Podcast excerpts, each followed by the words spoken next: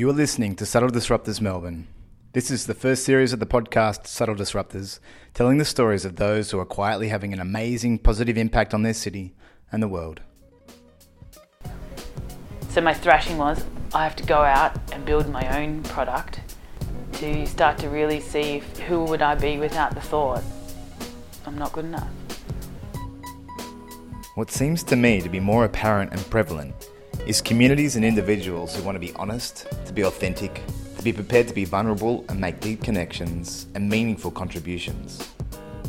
Emeli Paulo made a life changing decision in her final year of school that led her down the path of confronting her doubts about her own worth, helping over 300,000 young people understand their worth, and now starting again with a new social enterprise called Collective Potential.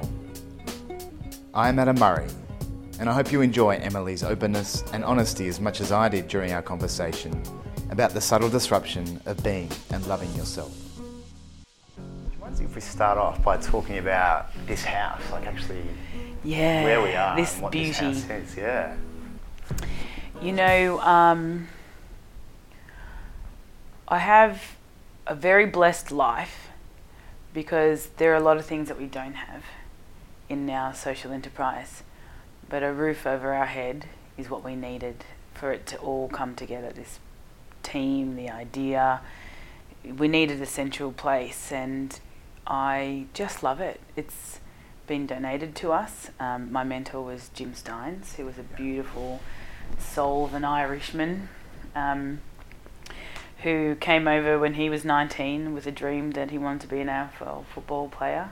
I think he was one of the first ever to be brought to Australia from Ireland as a Gaelic footballer. And um, yeah, Ron Barassi saw something in him. And really, as the 20 years later, he became a social entrepreneur. So he took his football and his belief in young people to a whole new level and created the Reach Foundation. And as Jim grew, he wanted to give back a lot of the belief that people had probably had in him. And so he, I found Jim at my school, and he was doing empowerment workshops, and I loved it. It really changed the direction, the trajectory of my life as a student, you're as a a student. student, yeah, 17.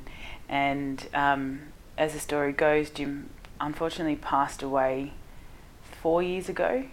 And I went to his widow and said, you know, Jim looked after me and supported me and believed in me and saw my potential, much like Ron Barassi did for him. Yeah, Um, I'd really like to continue on his legacy.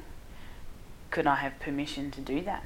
And she was just astounded. I, well, that's what I believe. It felt like it was. And, and when I was telling her where we wanted to go with it and the workshops we wanted to run with Collective Potential, um, the lives that we wanted to impact, and the social change that we wanted to have on not just an individual level, but on a community level and a global level. Um, and she said, I love it why don't you have the house next door? And um, you can work out of it, live out of it while you get your bearings and learn what you need to do to get this idea off the ground. And next thing you know, we moved in and we're only supposed to be here for three months and we've been here for 12.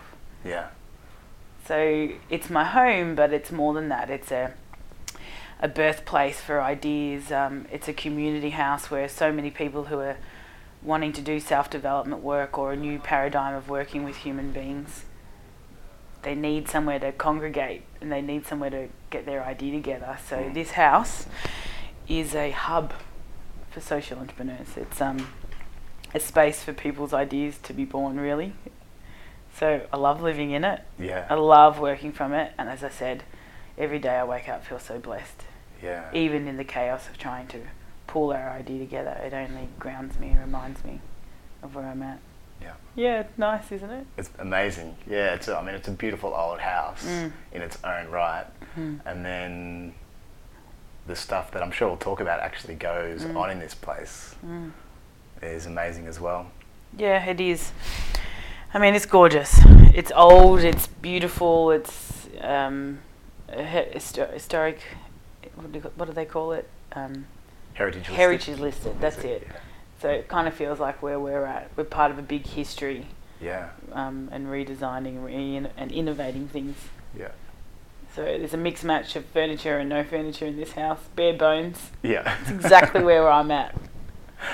It's great to be here. I think you're not here for too much longer, though. Is that right? Yeah, no, the house is being renovated. Yeah. But they've said to us, oh, we want you to come back. No, we love having you next door. Awesome. So once it's renovated, um, we're back in, Yeah. which is awesome.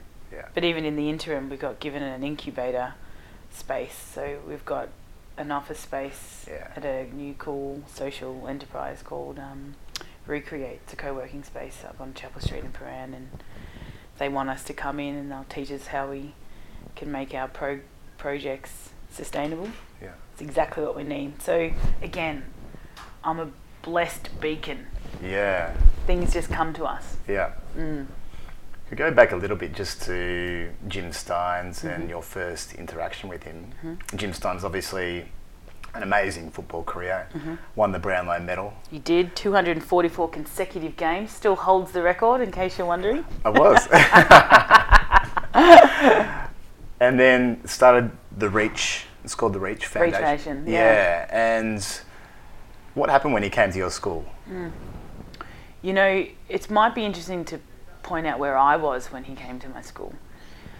I was uh, just your average suburbs kid. Hallam is where I grew up, and it was um, uh, a pretty rough area, and still is to this day. Um, but our school had, you know, 44 different nationalities, and being half Aussie, Bogan, and half Polynesian princess, I like to call myself, um, we stood out. And uh, Jim walked into my school, and I didn't even want to know anything about football, which is what I thought we were doing. Yeah. And in the end, at the time, my dad had passed away.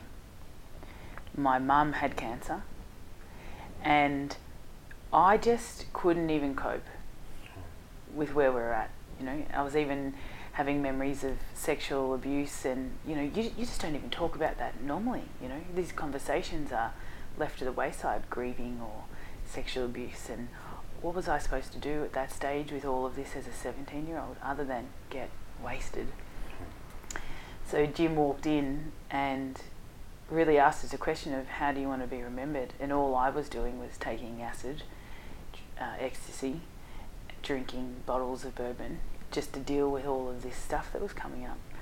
And so when he walked in and asked a group of year 12 students how we want to be remembered and had the entire year level connecting about how people treat them, what judgments hold them back, really starting to deconstruct their mindsets as 17 year olds. I'd never done anything like it, and my 17 year old self was blown away. And really, the question that I answered of how do you want to be remembered was I just want to make my mum proud for the last months of her life. So, where I was at compared to when I walked into that room versus after two hours of walking out of it was a very, very different 17 year old. Wow. And I thank whoever put that put us on this earth, right? Or the chance of it all that um, Jim happened to stumble upon my year level, and Yeah. it changed the trajectory of my life. Yeah. Yeah. Wow. Mm. Did you?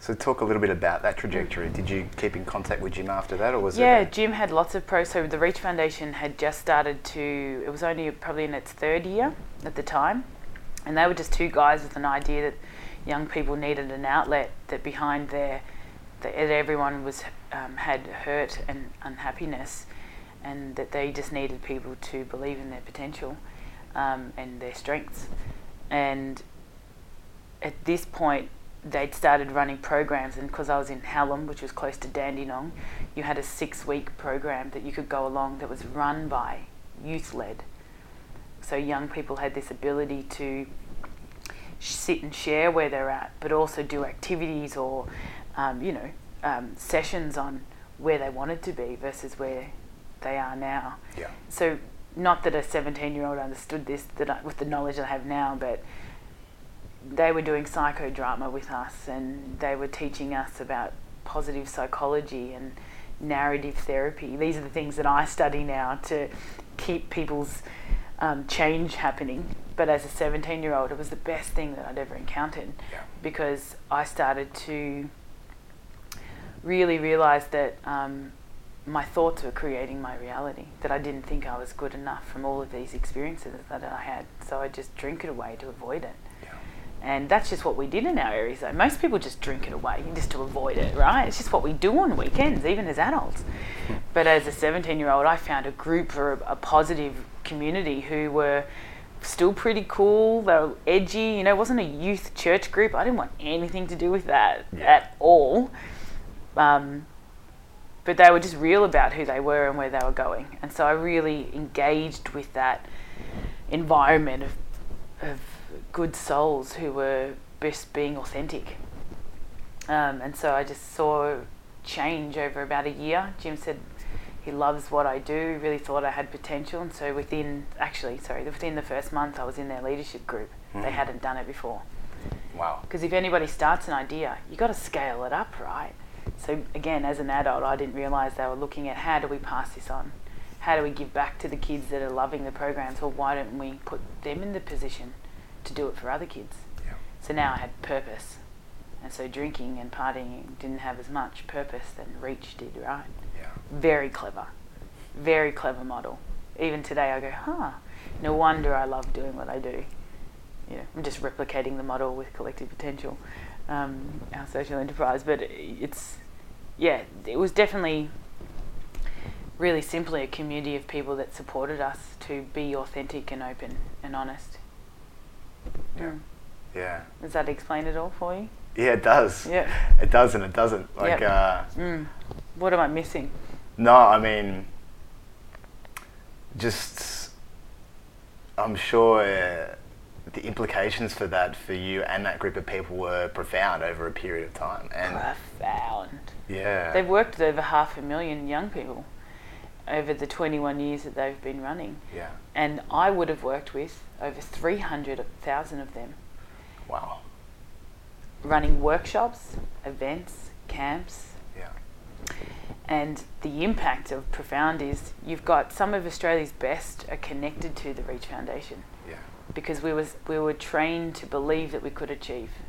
We were taught mindfulness. We were Mm. taught um, hypnosis, NLP. We were trained to then pass the work on by learning psychodynamic work or psychology just without the pa- piece of paper. And then we got to do it over 10,000 times. I've done it. At the age of 35, I've run over 10,000 workshops. Yeah. So even a psychologist doesn't get to come out and get to practice it. So the profound implications of two men believing that we could be authentic and connected and have a community support you Yeah. is that they then created a ripple effect. So I carry this on through our programs, right? Yeah. And the workshops that I do now and the coaching that I do now. But the other people that were trained, and there's been probably 2,000 of us over the years, they're mothers. So can you imagine how they te- treat, teach their kids these mindfulness, these Mm. value based principles? Can you imagine that some of them are the head of Austereo Network, some of the biggest TV producers in the country, um, business people running their own companies, and they take these values based principles into everything that they've done? Yeah. So it's very, it very much is the preventative model. Yeah. Work with young people and see the impact as they get older. You can't measure it unless we talk about the stories like today. Like that is profound. Yeah. The impact you can have can never truly be measured, but if you're watching and learning from the people around you, it does make a difference to teach people these values and these principles. Yeah, it does. Yeah. Something that really interests me about that is that Jim Stynes was a footballer, and this has come out of a football community, not something I would have immediately Ah. presumed. good pickup. Where people tend to, uh, his name's Paul Currie. He doesn't get enough credit, and we can tell from this conversation. Paul and Jim created Reach. Now, Paul was the psychodynamic, the psychodrama teacher, acting teacher, and director. So you, they met each other, and at the time, Jim had done his sports management and his career in his football in training, but he's also a teacher, so he studied education. So when you combine education, sports um, education or physical education, in with drama and learning about being authentic as an actor, Yeah. You've got a beautiful recipe, don't you? Yeah. And so year after year, we're in there training on our authenticity as actors almost. But that's what actors are being trained in how to be in the emotion, how to go into yourself and uncover your shadow so that you can use that in your life. Yep. So you're really doing the most amazing um, personal development work through these principles when you're combining that also with activities and looking at sports. It was just the most beautiful combination. Yeah. Yeah. Reach was very much new in its day because no one was going into schools running this work on speaking the truth and being open and honest. And I'm sure Jim's influence were people like Tony Robbins. You know, you watched him, you know, Jim would always do Tony Robbins kind of things. And we are like, oh, here he goes again. He's so geeky. He's too rah rah rah. But, you know, that was the.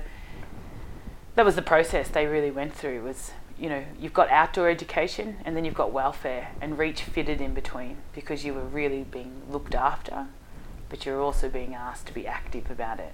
Yeah. Yeah. Yeah. Okay. And the Reach Foundation is still ongoing to Well, this day. Still yeah. to this day, Is it Australia wide or focused on Victoria? Australia wide. Yeah. Uh, it started off in Victoria and we are very Victorian based, but then they started flying us all around the country. We got sponsorship from some of the biggest um, companies to really go out and do this work in schools. So again, we'll just the workshop that Jim walked into, I would go out and do it, let alone 2,000 of us. So um, it's a lot smaller these days because you know after losing Jim, I'm sure Reach went on a bit of a dip. Um, but again, it's at a space now where it's starting to flourish into what it needs to be. So where it ends up, we'll never know, but Yeah. it's doing beautiful work, Okay. very much so. Yeah. Yeah. And you've been obviously involved through all that period, or have you been in and out of it? Um, I was seven, uh, how do I, 16 years all up. I was the longest standing Reach kid crew member who wanted to hang in there and never leave. Yeah. Um, but in the last three years, I realised that um, Reach didn't have capacity for me anymore. I wasn't a young person. So even though I was training, I was getting frustrated. I wanted to do this and that and that, and that's not what the organisation wanted to do. So we, don't you think once you start to get frustrated at a place, you know that you're outgrowing it. It's time Yeah, for sure. you to go on and do what you need to do. So I'm at a, three years ago. I just decided to knuckle down. I left Melbourne, went for a travel around the world, and um, left Reach behind me, and said, I want to set up my own stuff. So I spent probably a year or two doing coaching Hmm. you know every like every coach it's hard not it's it's it's a hard knock life trying to get clients in and learning your content and your methods but it's just a refining stage and so in my blissed out time of being away in Byron I really got to f- solidify who I was and what I wanted to be as a small business Yeah. And so since then I launched what's called Collective Potential Yeah. which is a organisation, a social enterprise that's about a tribe of people living authentic and purpose-filled lives. Yeah.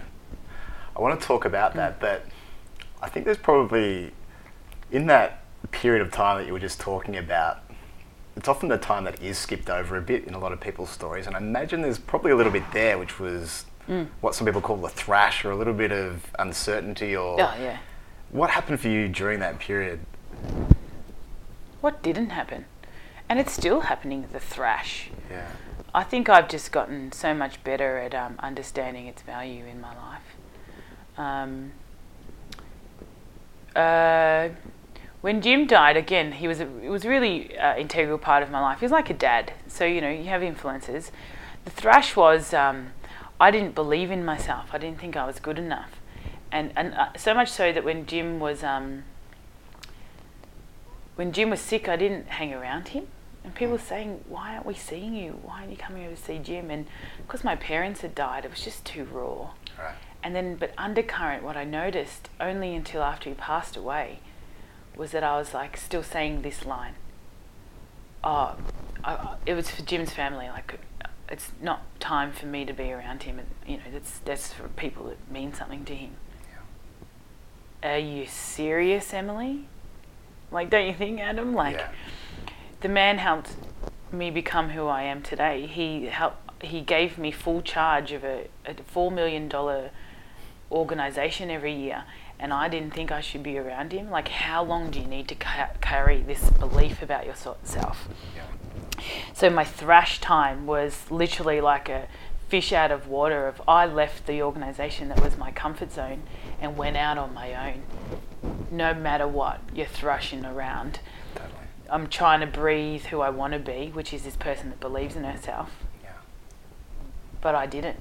Yeah. So how the hell do you get rid of a belief of you're not good enough that you've carried your whole life and only used an organisation to prove it to yourself? Every time I achieved something in reach was me going, huh, see, I am good enough. yeah. So which is a little bit weird. People are like, what are you talking about? That's so many wonderful things for you to accomplish through an organisation. But ultimately on the inside, my thrash was as I truly knew deep down that I didn't believe in myself. And I was using reach to believe in myself. Yeah. So my thrashing was I have to go out and build my own product to start to really see if is who would I be without the thought I don't I'm not good enough. And I found that I was and I still thrash about that some days. Sure. But that was a hard time. Like that would have been me just out on my own trying to fend for myself, get, get business together, like trying to prove to people like coaching is or that self exploration is very hard to convince a mainstream audience of its value, don't you think? I do, particularly in Australia. Particularly in Australia. Yeah. N- Americans are all about the sensationalized. You can do it. You know that's how Australians even see the work. It's like I even had somebody message me recently and said, "Oh, look, all those people who do that work, they're losers. They don't know where they're going to go." By the time we finished the conversation, I got him to say maybe he would be up for it, which I'm pretty proud of myself. Yeah. But that's that vulnerable place that people feel like they shouldn't be going into. But I feel like the biggest thing that I learned in my thrashing time was that my cave that I fear to enter holds the treasure I seek. Yeah. Do you know what I mean by I that? I do. Yeah. You know?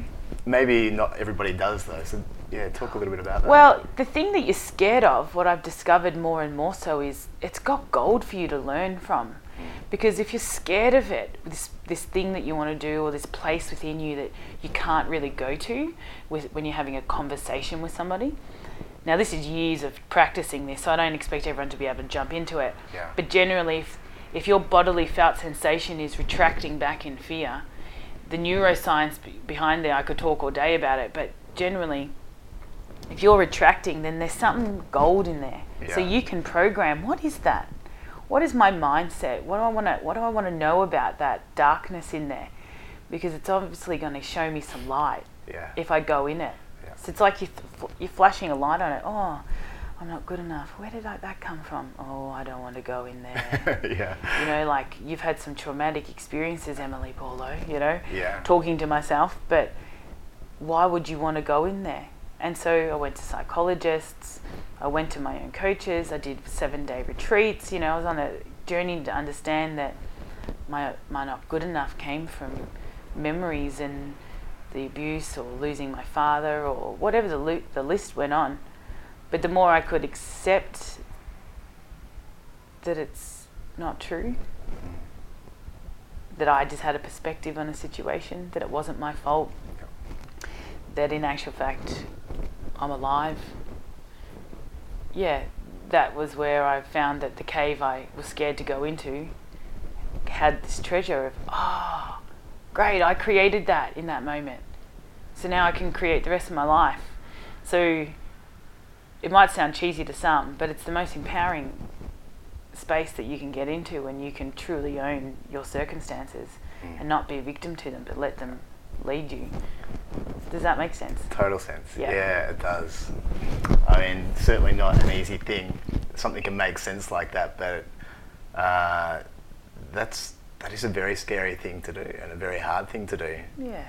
Um, I mean, just a recent example. It's I mean, it's a kind of a trivial example in a way, but it was one of your events, one of your Raw events, which was on love and sex, and I remember just reading about it and having this like, man, I'm scared of that. I don't want to go there. Yeah, good on you. But then thinking, actually, it's because of that feeling that I want to go mm. as well. I don't know what is going to happen there, and I that was probably the first. I've been to a couple of events that you've put on, but that was one of the first ones, and yeah, and it was excellent. It was good to go there and learn a lot about myself. But yeah, you can come across those moments in, in small ways and in big ways, like you're talking about as well. Yeah, I love that. And I mean, it take in the fear though, like when you go when you say to yourself, I don't want to go to that. There is an element of, that's maybe a little unconscious to most people is what got you to go? It's just bravery, right? That even in the fear, you still have bravery and courage to turn up to a workshop. Now that is awesome. Like no one goes to a workshop, you know. Like there's freaky people at these things. It's like no, they're the most mainstream best friends you could hang out. Or at least that's what we're trying to pull all together. The people who love this stuff, who aren't afraid to talk about it, or maybe are afraid, but they're turning up anyway. Like I like that fear still has, you still have the ability to have courage and bravery when Yeah. you do it. Yeah. You know. Yeah, it is good, and I guess it, the, probably the way to start practicing it is to do it in small ways and realize that you do have it, Yeah. and then it gives you a little bit of memory and a little bit of courage to do it in a bigger way, and a bigger way, and a bigger way. Without a doubt. Yeah. And you know that's why I like podcasts. That's why I think you doing these interviews are awesome because you just need to be surrounding yourself by wonderful conversations like this or little things that people do, the intricacies. Because you can go to every course under the sun, right? Mm. And I know I could tell. I've been to. I can't even tell you. I, I should make a list one day. Hundreds. but because I was also trained in that space. Yeah. But um, the interesting thing is, no matter like some of my mentors are the most unbelievably um, renowned um, speakers. Uh, you know, they get paid 15k for an hour to talk about their strengths. Yeah. You know, or you know they're out doing um, the most unbel- leading the most unbelievable organisations with passion and culture in their heart versus just the profit. They're looking at the people. So they've got these skills, but they end up sharing things with me like um, and uh, this is really clear it's been happening more and more in my life lately that you can go to all these programs and you can go and do all these sort of things um, but that's why you go to them because it's not one s- one shop you know you can't just one stop shop uh, not one shoe fits all kind of thing Yeah. you have to see what works for you and try those tidbits or those little things like you mentioned before on to size and then you go out and do what works for you Yeah. please it's like a beg people don't go and do that person's workshop and then make sure that you apply every single thing take bits of it and see what works with you with the bank of 30 years that you've got going on behind you and mix them together it should be a fusion drawing upon these things Yeah. you know, it should be um, a blend of their work and your work. You don't go to these to change your life, and that's the method or technique you're going to follow. Yep. You go so we can have these conversations. Go, I applied it to this little bit in my life, and it really worked. Oh yeah, that's going to work for me. So then you do it again, you do it again, and so it's progression, right? Yeah.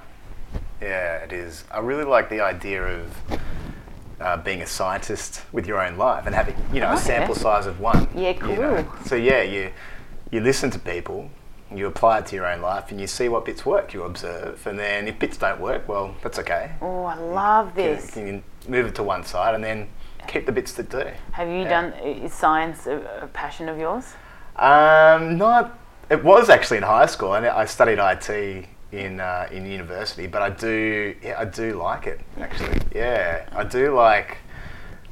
I guess the past year I've been doing quite a bit of experimentation on myself in a way too, and trying to apply things consistently so that I get good data about Yeah. that thing that I'm applying, and I can see if it does work. And I've been doing it with things like sleep Yeah. and um, nutrition and you know meditation as well. Yeah, Awesome, love that. Yeah. Because it is important. I like the mix between science and the mushy stuff. You know, like that's what I get from a lot of people of uh, too airy fairy. But I think it is important, like even in the work we do, we, we mesh neuroscience together with positive psychology and evidence evidence based practices Yeah, so that people can also try that. If you're going to change the way your brain works, then we have to practice it. Yeah. So there is lots of neuroscience was the science behind it. So I love hearing that. W- was it test your life science test, is it? Yeah, like be your own, uh, be a scientist with your own life, and Yeah. consider your sample size of one. you know. Oh, that's cool. I like that a lot. Might even use that on a client that's coming in next. Feel free. I made it up, of course. yeah, yeah, of Oh. No, no, no. I, I Directly to Adam. Murray. yeah. Yeah, but that's isn't that cool? That's what you know. You're constantly learning from people. I'm a geek. I'm such a learning growth geek. I'm the most enthusiastic person you'll meet half the time. You know, we'll be sitting at a table out with friends, and they'll say to me, um, "Where are you at?" And I'll just roll off where I'm at, and that includes, like you said, the thrashing about, the the shadow, uh, as well as the absolute glory. And I just feel like I've gotten more and more, Adam, into it. I never used to. I used to have depression. Yeah. I used to just drink away or pop some pills on a weekend to get myself up and enjoying enthusiastic about life, you know, and that dance floor moments, like Mm. that was what I lived for. But the progression that I felt from doing this work and having these conversations with people like yourself, they just fulfill me. Yeah. They just enliven me. And uh, I just, even thinking about that when I'm sitting with friends at dinner tables, I just want to keep having the conversations. Yeah. There is no difference between me and in a workshop. Yeah. This is all I want to talk about, Yeah. you know? I love that. Yeah. I love, and that's such an awesome idea. Someone was, and it just reminds me of a few things, but one of them is the idea of culture in an organization. And in essence, it always, always seems to boil down to one person, you know, and that one person who's often the founder, you know, and how authentic and aligned they are. Uh, with their with themselves and aware of themselves, and then that permeates to the next level of the organisation with the people they work with and the, the culture, internal culture, and then that then goes to the next layer, which is the culture of the the, the customers and the partners that they interact with as well. Awesome. Yeah. I love that. Again, the ripple, right?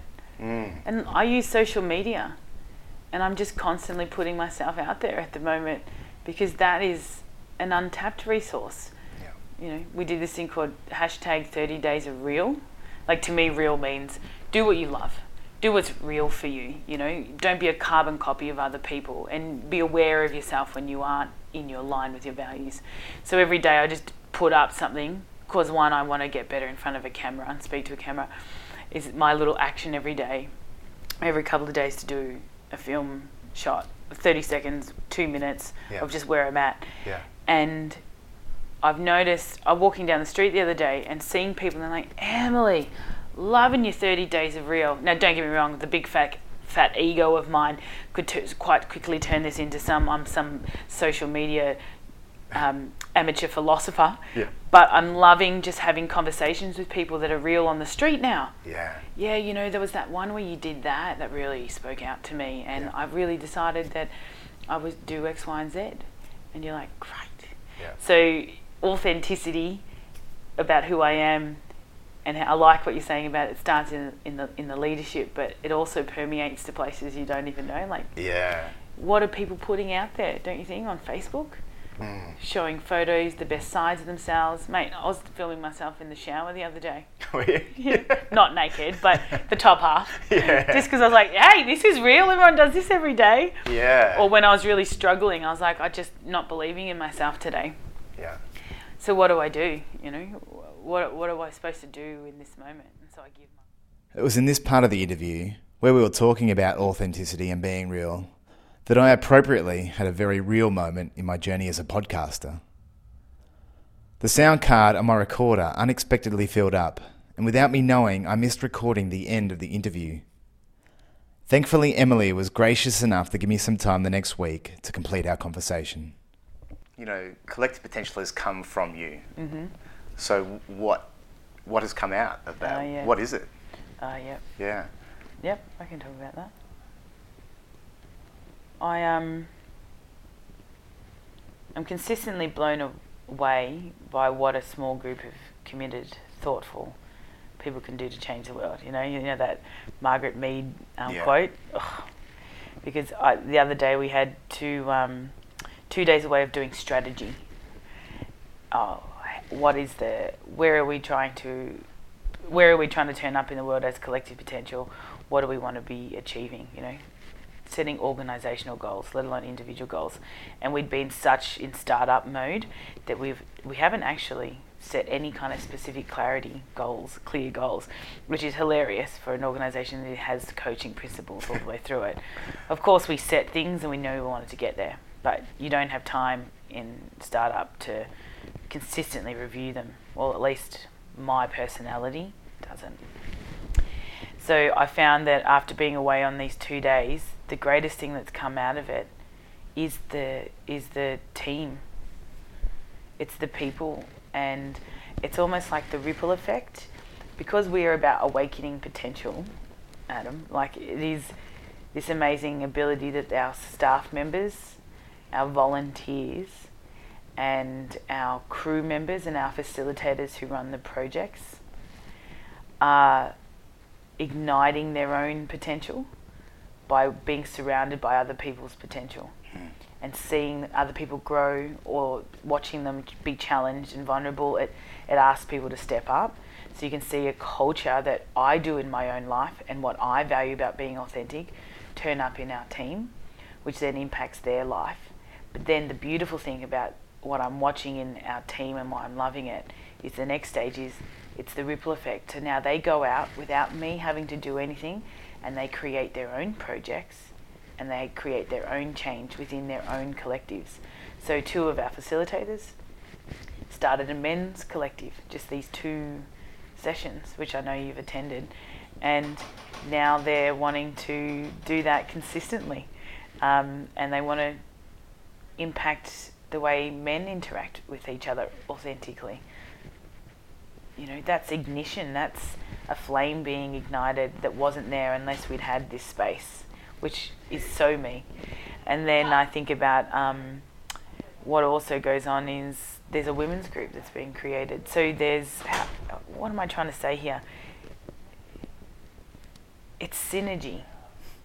It's um, os- by the power of osmosis, by the law of attraction, you know, um, the one to many um, principle of you work with one a whole group and then you know that eventually someone's going to do wonderful work from that. Yeah. Um, I don't know if that's exactly the power of one to many um, definition, but it felt good at the time saying it. But you know, there's um, yeah, it's the ripple effect. It's the collective potential, and everything that we'd hoped we would have wanted um, is starting to occur. And then I get messages from the people who are in our workshops who say, "I went home and I quit my job." Hmm. And I'm so glad I did. I knew, I knew I wasn't meant to be there, but I just needed permission. Yeah. And then she, then they tell me about how happy they've been with their family. And you think about the ripple effect, and you'll never, I'll never be able to measure that. No. I can't measure that. I can't measure the impact of what people are going at home and doing. Like next year, we have this goal to work with 2,000 people. Keep it really simple. 2,000 in our first year, second year. Just keep it simple and then we'll scale up and, fast. And knowing our work, we'll scale up fast anyway. But just keep it really simple. 2,029 programs, 15 facilitators. Let's keep that as our goal. Everyone walks away feeling proud of what the achievement they've made in the world.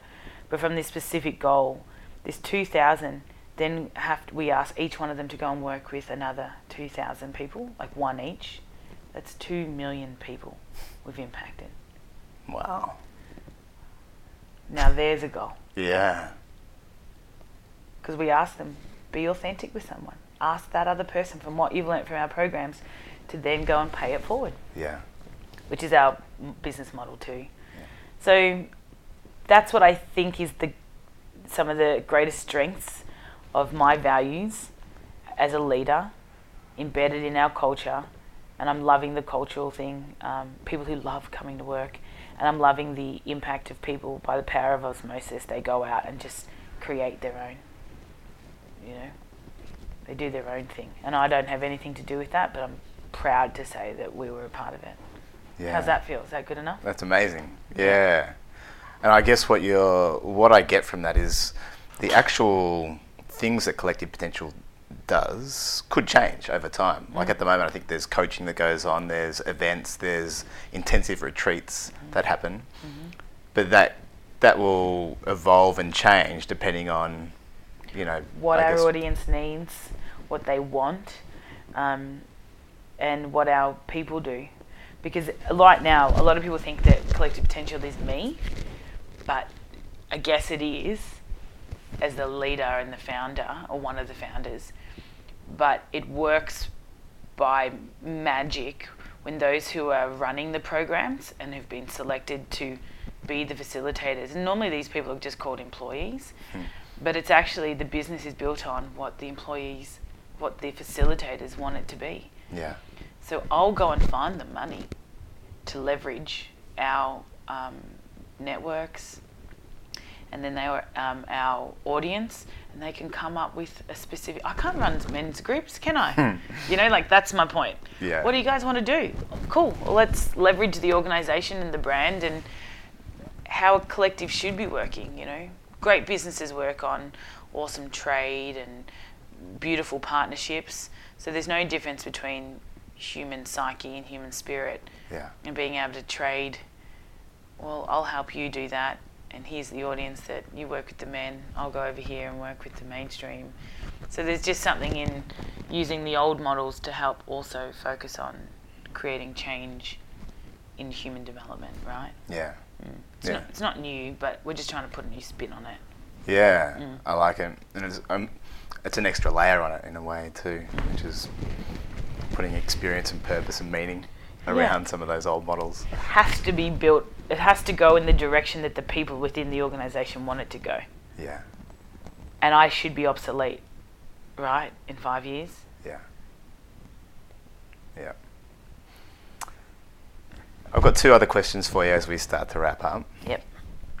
The first is about looking, I guess, maybe in your, you know, when you think about the future and when you think about things that, gosh, I'd love to be disrupting that in the future. I'd love to be involved in that. You know, after Ooh, good one. when you are when you are obsolete in five years' time from this organisation, Oh, what? God. What's We-?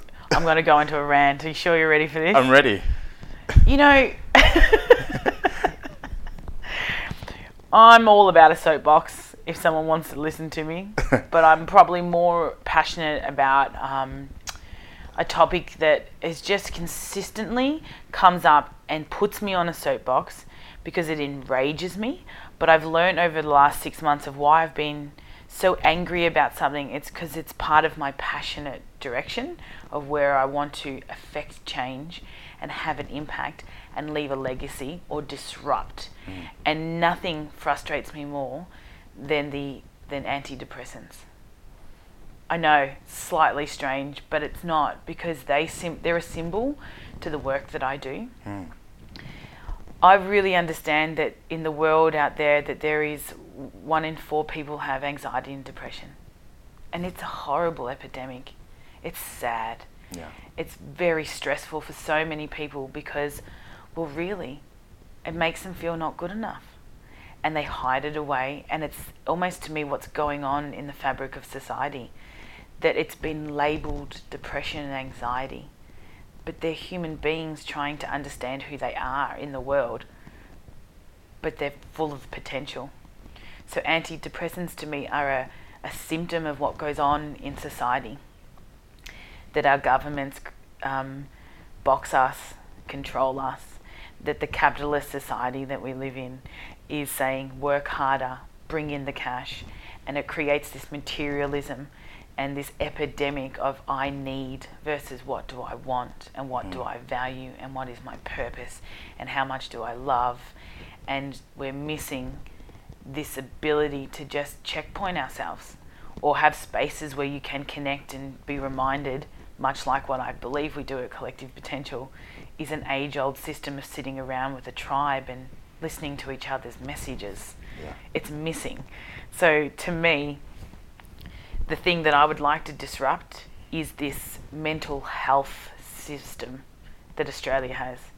That when our government claims that there are one in four people who have mental health disorders, one, how many of them just need some resources, such as self development programs that probably never been around, or these alternative medicines that aren't so alternative, that in actual fact they have huge impact on people's lives kinesiology, Reiki, uh, meditation. Like the list goes on. You can already see the wave Yeah. But for a mainstream group that have never even t- attempted to go into the hippie world, I would like to be the Jamie Oliver of food. How he got people to start to look at food in a different way. Mm. How Oprah got people to start to look at people at these self development gurus in a very different way. I'd like to be part of the wave of people that changed the way people interacted with self development Yeah. and per- personal development. That it wasn't an add on luxury, that it cost you $200 to go and see a life coach. It was just part of our school system. Mental health, education, that's what it is about to me. And I particularly get enraged about antidepressants. Why isn't there a war on it like there is a war on drugs or a war on um, terrorism? We're only adding to the problem. You can't fix a problem by focusing on the problem. We need to step above that. And antidepressants only focus on the problem of a human being. So we need to keep taking them. We're consistently smashing them down in as a, as a lack of effort. We take a pill, we'll eat it, and that will make me feel better. But what is the thing that enrages me most about antidepressants, and I'm full inside my soapbox right now, in case you haven't noticed, is that they're not educating people as to the side effects of them. You take them for six months, you're addicted. And when you come off them, you are going to go through hell Hmm. when you realize that you can do it now. Yeah. And so the cycle continues of, well, why aren't you educating people before you get handed it? Where are the doctors that know that don't get bribed by the pharmaceutical companies? Care, listen, tell them to go to a meditation. Did you know that there's a K, K9 or K10? There's 10 questions you get asked at the GP. Have you had feelings of hopelessness? Have you had feelings of sadness? What person doesn't have that every week? It's more than one in four, I'll tell you that. Yeah. And tell me, right, that this K10 can't have questions like Do you have support around you? Have you tried meditation for six weeks? Come back to me and then I'll put you on medi- medica- medication. Here's the benefit. Actually, so I'm not taking up so much of my time, why don't you watch these videos? Yeah. There's a great organisation called Collective Potential. yeah, exactly. You get me? You know, do, like yeah. why isn't it embedded into our systems? So that's how I want to disrupt. I'm going to go into the process in the system and I'm going to smash it apart with a whole clan of people Yeah. who are already doing it. And we've come so far, but you know, those pharmaceutical companies, I will be the first to say, I want you gone Yeah. from our society. You are not the only only um, method of change. You are a medical system that makes up consistently symptoms to match what is needed in your capitalist income revenue streams. However, there are certain people who need, who desperately need this help, and so that medication helps them, but don't not educate them of the impact and the process and the Mm. exit strategy. Mm. That's what I want to ask for. Yeah. And then why not promote all of the wonderful programs that are out there that go with your medication? You know what I mean? I do. Don't fight them, work with them. And at the same time, I will happily take a placard down those, the main streets of Melbourne and say, hell no, no more depress- antidepressants. Yeah. But I also never want to offend anybody who's had struggle with this most of their life. But I would like to encourage them to come this way with me and I'll show them plethora of remarkable programs and courses and neuroscience to prove that it's not just antidepressants. The social knowledge, your creed, your background, the way the government puts you in a box that contributes to your de- depression Mm. and through that you have empowered choice, right? That probably pre- leads really nicely into my last question, Mm. which is about, you know, people that might be feeling a little bit stuck. I might want to embark on a, I'm starting on this journey of being a subtle disruptor. What is a small step that people can start to take, uh, you know, in their everyday life that can start to lead them on this journey? You know what I'd like to do? I'd like to make self love the coolest thing you could ever imagine. Like, I could tell everybody else what I think they should do, but maybe I'll just tell you what I do. And it comes down to I was 40 kilos heavier. I had a drug and alcohol problem. Not that most people would consider it a drug and alcohol problem because everyone was just doing the same pace I was. I um, was lost and I could have had my own undiagnosed depression and anxiety. And when I started to discover this thing called self love, I started to become more curious about life. And I started to understand that I get to create myself and I get to choose who I want to be and the actions I take that are aligned and in, in integrity with the way I would like to live. That was so empowering. So I actually just encourage people to go on the journey of self discovery.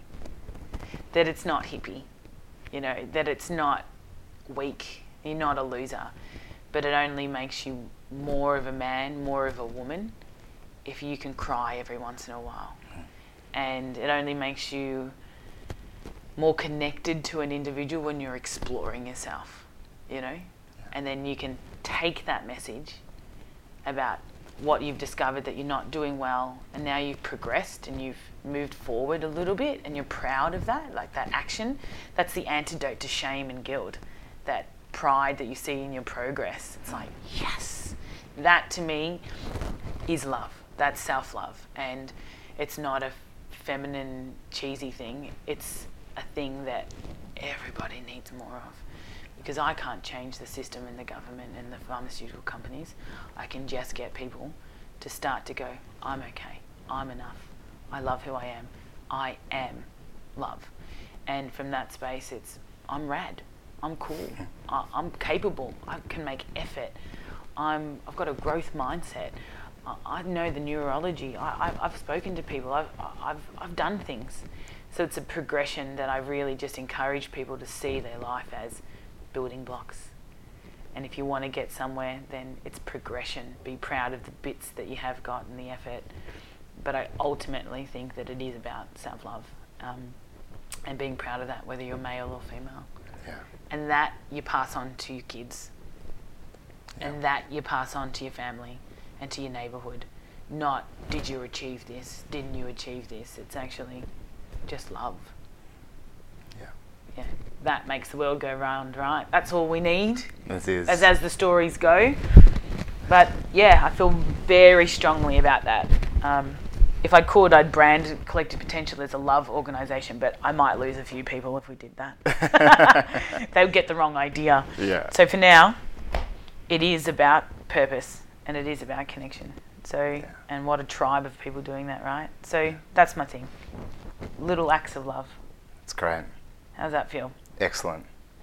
Thank you so much for being so open in this interview. Yeah. I think that I wouldn't know how to do it any other way. Yeah, yeah, that's obvious, and um, hopefully, you know, the people that get to listen to this can um, start to experience a bit of that, and there can be different ripple effects through what they do as well. Well, I love what you're doing, and I think it's incredibly powerful. Yeah. No doubt what listening to something can do to change your life and society. So thanks for having me.